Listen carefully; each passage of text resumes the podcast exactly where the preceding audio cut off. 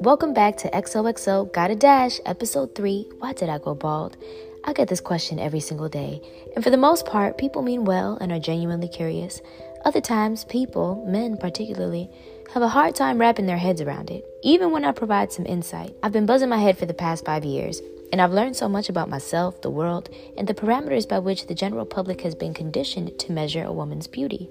I didn't realize just how tied to femininity hair was until I made the choice to get a pixie cut in 2015.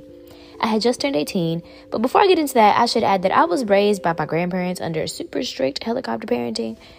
I was barely allowed to dye my hair or trim my ends because of this obsession that women in my family had with my so called good hair. I'm Dominican and Puerto Rican. I have Afro Latina roots, and most of the women in my family have a gorgeous 4C hair texture. I always found it so beautiful when my mom took care of and rocked her natural afro. Her protective styles were so beautiful, and if you asked me as a kid who the most beautiful woman in the world was, I would reply with my mama. Unfortunately, growing up, I witnessed a lot of what they do to chemically straighten their hair. We'd be in the salon for hours, and the smell of a chemical relaxer is so strong. As I talk to you about it, I can almost smell it. As a kid, I never understood why they made themselves endure the possibility of a chemical burn, all in the name of having straighter hair. I grew up in Bushwick, and if you know anything about Bushwick, there's always a hair salon on the block where the neighborhood women congregate to not only get cute but also connect and share stories. Everyone on the block knew that the salon ladies were not allowed to fuck around with my hair, or else my grandmother would lose it. I pulled up one day upset because I really wanted to change it up and go for a bob for my senior year of high school. Salon lady Milagros, she was like, En ese lío yo no me meto which translates to I don't want to smoke with your grandmother. Never felt comfortable with the idealization around my quote unquote good hair. It was such a thing. I remember meeting my paternal great grandmother, Consuelo, may she rest in peace, and in recounting to me the era in which I was born, she said one of the things my mom was most excited about at the time was the prospect of my straighter hair texture. She said, and I quote, Me salió con el pelo bueno la niña. It didn't feel good to hear that. I felt an overwhelming sense of discomfort surrounding that thought. And we know where it comes from. We know black women have been conditioned for centuries to internalize having quote unquote pelo malo. I remember wishing that I could turn around the perspective of the women in my life and in my community. I think the emphasis that was placed on my hair and how it was tied to my identity by my parents ultimately caused me to reject this idea that I wouldn't be as beautiful without it. I know that wasn't inherently the narrative my grandma was trying to run with, but it was the only way I could find myself receiving it. I was an insecure kid, as most kids are, especially around puberty.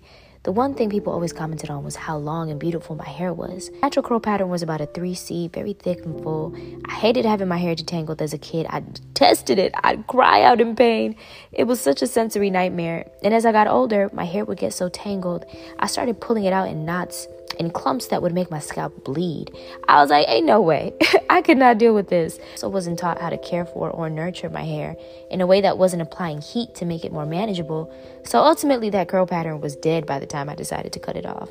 Also, let's not talk about the back acne. It was bad. When I turned 18, I did two things I felt I had to do to assert my autonomy over my body and identity.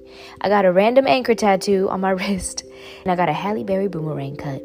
My grandmother lost it. She couldn't look at me, she couldn't talk to me. Shorty was sick. The women in my neighborhood taken aback. They knew what was up, and they could feel the indifference in my grandmother after that. All over some damn hair. From there, it ended up getting shorter and shorter, and I only felt more empowered and sexier. Buzzing it happened by accident in August 2019. I was touching up my pixie cut and I forgot to put the guard on my clippers. And my friend said, just keep going. And I kept the fuck going. Oh man, I immediately discovered a whole new side of myself. It was so exciting. Can't tell you how much I enjoyed the process of growing into myself as a woman through this experience. I started to notice things about myself that I wasn't really taking notice of. I'm talking random things, like my ears. I really like my ears. They spend so much time hidden under all that hair, but they're cute as fuck and it's the most random thing, but I feel more sexy and feminine without hair falling all over and covering the back that I've been working on at the gym. Different strokes for different folks, indeed. But this is the most connected to self that I've been in my life. This is the most in tune I've been. My history of being a people pleaser, I had to take the criticism. I had to sit through it. I had to thoroughly process it. I had to let it sting a little bit. And then I had to understand why it stung and find myself right back at the heart of it, which is it's just how I felt the most beautiful. During last week's Fresh Cut Friday, I encouraged y'all to own your narrative, whether you're bald by choice or by nature. And I was accused of using buzzwords. I don't know what the fuck a buzzword is, but it was the only way that I could describe it. But it's incredibly liberating. A common observation is how is a haircut empowering? Well, when you come from a background that places so much emphasis on how long and thick a woman's hair is, and you're spoken to and approached like you're being defiant, meanwhile I ain't doing shit but minding my business and feeling cute. It's that simple, but I've witnessed and endured the ways in which it wasn't always that simple. Take dating, for example. Someone asked me yesterday, having made the decision to shave your hair off, how has it affected your love life? Do you still draw as much attention from men than when your hair was long? By the way, I think it suits you. I'm a huge fan of the hairstyle choice. Firstly, thank you so much. Secondly, it's absolutely affected my love life. Anything that connects you to yourself on a deeper level and allows you to set certain boundaries. For me and a lot of women, I think a major boundary is being told how to dress, how to do our makeup, how to present ourselves to the world in a way that meets their standard. The only time I tried to grow out my hair in the past five years was because a man thought I'd look better with hair. It wasn't the most enriching time in my life. Rather sad, actually. but it taught me that it takes a man that's very sure of himself and secure in his masculinity to date a bald woman. We are indeed an acquired taste. I say this from the perspective of a woman that's been told to her face by a man that it feels weird and quote unquote emasculating. I've had a man show initial attraction only to withdraw and ultimately say they just don't get it. They just don't get the whole bald thing. And I'd be so heartbroken and confused about what there was to get because I was looking and feeling good. So what's the problem? the problem was that it wasn't the ideal standard of beauty for them. Thankfully, I was able to move on. I had a relatively low tolerance for that kind of bullshit. The moment I sense those red flags, I have no problem removing myself, and I will not apologize for it. It took years of making excuses for others' shitty actions before I honed down on my own power in protecting my peace, and I've been significantly happier since. Plus, I landed a modeling contract as a bonus. the mental illness jokes always suck. Because, yes, I do consistently throw hands with these hating ass bitches named anxiety and depression, but that ain't why I'm bald though we got to show a little more empathy for the real life shit people go through, man. I take people's ignorance, especially in the comment section, with a grain of salt, but people be mean. They wake up and choose violence and do not give a fuck about your feelings. One or two of these comments is whatever, but seeing grown men set out to intentionally bully women is disgusting and also highlights the importance of opening up this discussion. How is it empowering? This is what we have to navigate, as gracefully as possible, too. As overwhelmingly positive as it is, it can also generate that negative of a response. The pros will always outweigh the cons for me, though, in terms of connections built. There's nothing like waking up to an email from someone telling you how much they enjoy your content and that it's helped them celebrate their beauty while they navigate something life altering like cancer or an alopecia diagnosis. Real life shit, man. And people use that as a means to bully, as a means to project their insecurity around the fact that they could not fathom ever losing their hair.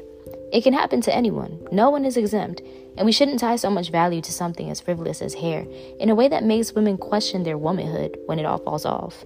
As if there aren't so many other attributes that make a person. I've noticed a shift in the women around me in the past five years. My mom has fully embraced her natural hair. My grandmother is now my number one supporter and breathes so much life into me. The road to self empowerment and self love and all that stuff looks so different for everyone. There are so many moving parts that make us who we are and help us connect with the deepest parts of ourselves. And it isn't up to anybody else but you to decide what does that for you. No two paths are parallel, but sharing our stories is important. Providing each other with perspective is important. I wholeheartedly thank every single person that shared their story with me I have a profound appreciation for this space for allowing me to be able to share these stories at this capacity. Last week, a fellow creator named Celeste, writer for Essence magazine, reached out to me for an interview and gave me the opportunity to tell my story and share the inspiration behind Fresh Cut Friday. Celeste, thank you so much for amplifying my voice. I'm so excited to read this article. It's such a dream come true. And once again, this is your friendly reminder to own your narrative. I leave you with one of my favorite quotes by Eleanor Roosevelt, famously quoted in one of my favorite movies, The Princess Diaries.